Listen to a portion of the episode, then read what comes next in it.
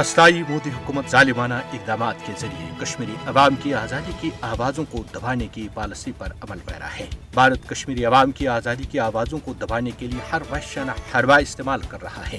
اہل کشمیر کو آزادی کا مطالبہ کرنے سے روکنے کے لیے بھارتی فوجی بڑے پیمانے پر مقبوضہ جموں اور کشمیر میں چھاپے مارنے کے علاوہ گرفتاریاں عمل میں لا رہے ہیں۔ کشمیری عوام کو حق خودی ارادت کا مطالبہ کرنے پر بے دردی سے قتل، تشدد اور تزلیل کا نشانہ بنایا جا رہا ہے۔ مودی حکومت آزادی کا مطالبہ کرنے والی کشمیری عوام کو خاموش کرنے کے لیے این آئی اے اور ایس آئی اے جیسی اپنی بدنامی زمانہ ایجنسیوں کو ہتھیار کے طور پر استعمال کر رہی ہے۔ مودی کی بھارتی حکومت مقبوضہ جموں اور کشمیر پر ناجائز بھارتی قبضہ قبضے کو چیلنج کرنے پر آزادی پسند کشمیروں کو نشانہ بنا رہی ہے اور وفات پا جانے والے لوگوں کو بھی نہیں بخش رہی ہے۔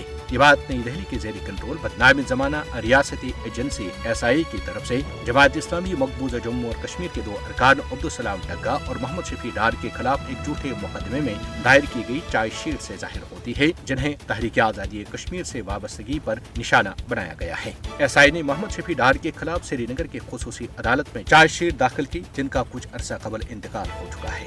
اس کاروائی کا مقصد دیگر کشمیریوں کو ڈرانا اور دمکانا ہے۔ بدنام زمانہ بھارتی ایجنسی نے مقبوضہ جموں اور کشمیر میں ایک سو اٹھاسی جائیدادوں کی بھی نشاندہی کی ہے، جو یا تو جماعت اسلامی مقبوضہ جموں اور کشمیر کے زیر استعمال ہیں یا اس کے نام پر رجسٹرڈ ہیں۔ بھارتی ایجنسی کا کہنا ہے کہ ان جائیدادوں میں سے اٹھاون کو پہلے ہی ضبط کیا گیا ہے۔ ضلع پونچھ میں بھی مذکورہ بدنامی زمانہ ایس آئی نے کئی گھروں پر چھاپے مارے ہیں۔ بھارت کو یاد رکھنا چاہیے کہ عوامی تحریکوں کو جبر سے شکست نہیں دی جا سکتی۔